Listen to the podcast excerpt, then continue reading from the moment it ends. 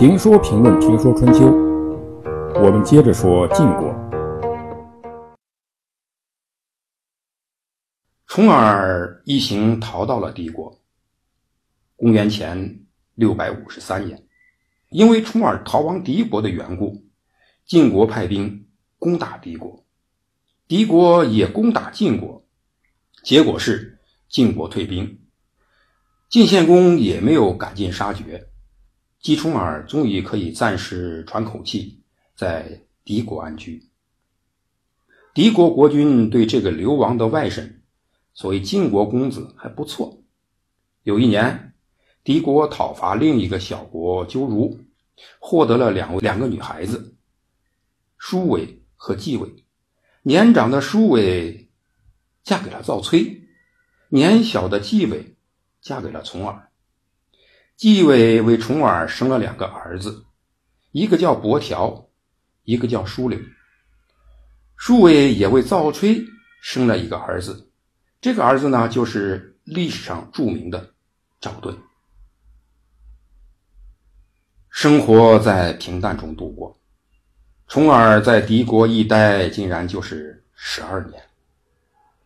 有些人呐。平平淡淡是最真，平淡就是幸福。有些人生来就不能平淡，就是要折腾或被折腾。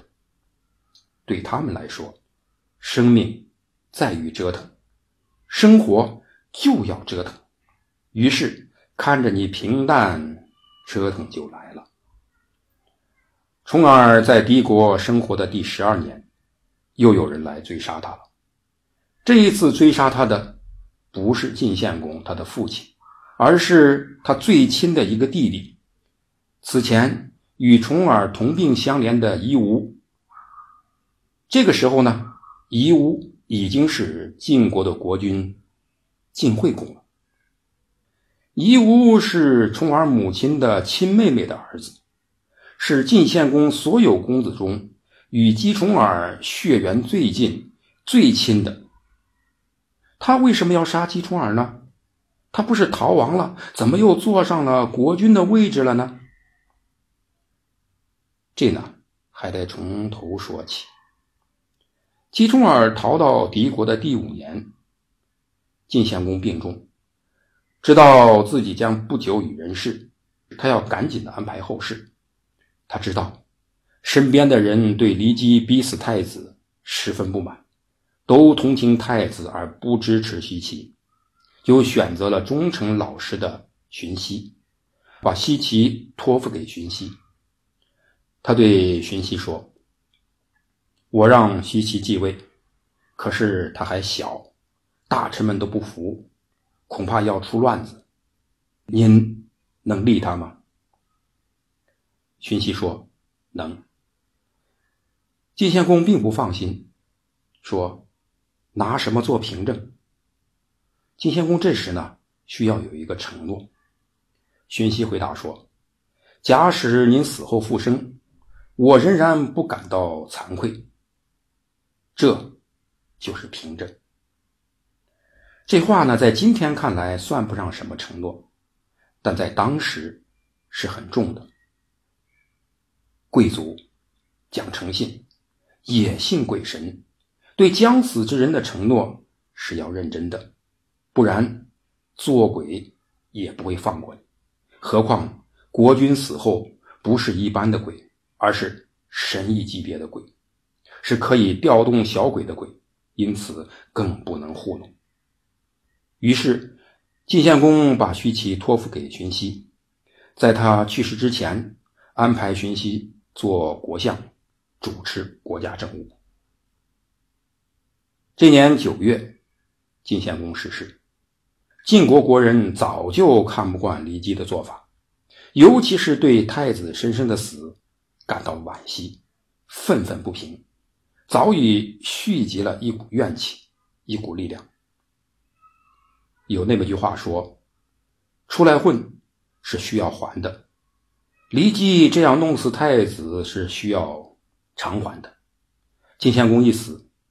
拥护太子的李克、丕正和拥护重耳夷吾的大臣国人联合起来，他们要给骊姬算总账，除掉他和他的本来不应该成为太子却被立为太子的儿子徐齐，然后接回重耳继任国君。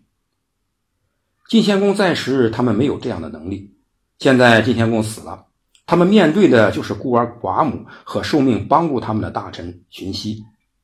作为同僚，李克与荀息呢无冤无仇，荀氏家族也是晋国的大家族，因此李克带有善意的提醒荀息说：“三个冤家将要起来，外有秦国的帮助。”内有晋国百姓的配合，您打算怎么办？那意思是，国人利用三位公子的党徒，准备除掉西岐。您最好别管闲事。但荀息却说：“我不能违背对先君的承诺。”荀息不违背承诺，李克他们呢，则不会放过西岐。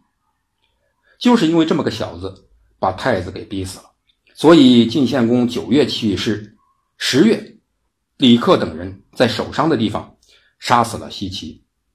当时晋献公呢还没有安葬。看到自己不能信守承诺，荀息打算一死了之。有人建议说，与其自杀，不如立西岐的弟弟岛子，并辅佐他。荀息便立了岛子，并安葬了晋献公。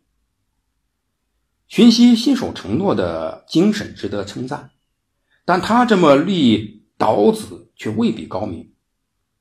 说不好听的，就是又给反对派一个机会弄死岛子。如果他把岛子保护起来，玩些阴谋，像管仲那样带着公子逃难，然后再寻找机会让岛子上台，未必就不是不信守承诺。但是他却是真正的贵族。正直的可能有些不会拐弯，因此立了岛子。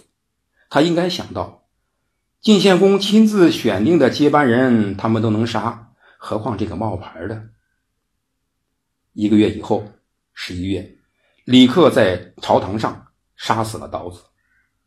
看到岛子被杀，荀息觉得自己没有理由再活在这个世上，也选择了自杀。